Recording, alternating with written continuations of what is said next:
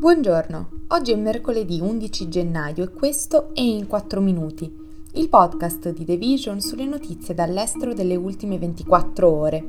Parleremo delle Nazioni Unite che estendono gli aiuti nel nord della Siria, dell'Egitto che costruisce una nuova capitale e dei talebani che consolidano il controllo sulla vita delle donne.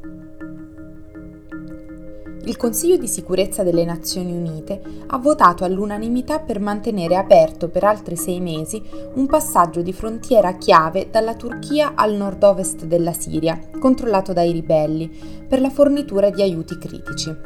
Con una mossa a sorpresa l'alleato della Siria, la Russia, ha appoggiato la risoluzione durante il voto di lunedì. L'autorizzazione del Consiglio dei 15 membri è necessaria perché le autorità siriane non hanno acconsentito all'operazione umanitaria, che dal 2014 fornisce cibo, medicine, rifugi e altri aiuti alle aree della Siria controllate dall'opposizione. Il segretario generale delle Nazioni Unite Antonio Guterres ha dichiarato dopo il voto che le operazioni umanitarie transfrontaliere rimangono un'indispensabile ancora di salvezza per 4,1 milioni di persone nel nord-ovest della Siria. Il voto, ha sottolineato il capo dell'ONU, arriva mentre i bisogni umanitari hanno raggiunto i livelli più alti dall'inizio del conflitto nel 2011, con la popolazione siriana alle prese con un inverno rigido e un'epidemia di colera.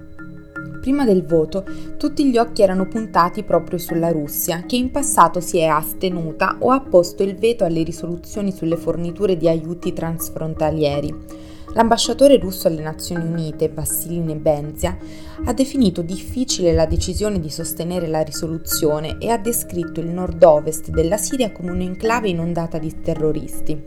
Il voto, ha detto, non deve essere visto come un cambiamento della posizione di principio di Mosca, secondo cui le forniture di aiuti transfrontalieri iniziati nel 2014 sono temporanei e dovrebbero essere sostituiti da forniture controllate dal governo siriano. In una pianura desertica a 65 km a est del centro del Cairo sta prendendo forma una nuova tentacolare capitale, con grattacieli, residenze di lusso e centri commerciali pedonali che rappresentano la visione del presidente Abdel Fattah al-Sisi di un Egitto moderno, alimentata da miliardi di dollari di debito per contribuire alla sua realizzazione. Ma la parte difficile è convincere le persone a vivere e lavorare lì. L'Egitto punta ad attirare più di 6 milioni di persone nell'area di 400 km quadrati destinata a diventare la nuova capitale. Sebbene manchino ancora anni al suo completamento, le colline di trasporto ancora incompiute e una polverosa torre commerciale che sorge nel mezzo di un cantiere, il governo prevede di iniziare a trasferire 40.000 dipendenti pubblici in un distretto governativo già completato a gennaio. La nuova città, nota come nuova capitale amministrativa, si stima costerà decine di miliardi di dollari ed è il fulcro del piano di Al-Sisi per trasformare l'Egitto in un paese moderno, insieme a progetti infrastrutturali come l'espansione del canale di Suez, una rete nazionale di nuove autostrade, ponti e tunnel e una città turistica lungo la costa mediterranea.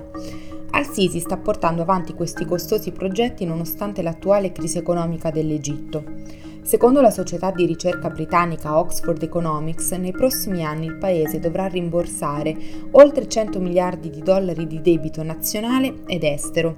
Scuole, ospedali e ristoranti nella nuova città non sono ancora completi, ma vivere lì è probabile che sia insostenibile per la maggior parte degli egiziani più poveri. I talebani stanno consolidando il loro controllo sull'Afghanistan con i recenti divieti sull'istruzione e sul lavoro delle donne. La scorsa settimana si è parlato del divieto di frequentare le università e di lavorare per le organizzazioni internazionali. Questa volta dell'impossibilità di farsi visitare da un medico se questo è un uomo. E considerando che alle donne è vietato studiare medicina, il nuovo provvedimento arriva a minare il diritto stesso alla salute delle donne afghane. Il leader supremo dei talebani, Aibtullah Akhundzada, e i suoi compagni ultraconservatori con sede nella seconda città dell'Afghanistan, Kandahar, sono quelli che prendono le decisioni più importanti, mostrando, secondo un articolo del Washington Post, che la vera autorità continua a risiedere a Kandahar piuttosto che a Kabul, sede dei ministeri talebani e del primo ministro ad interim del gruppo.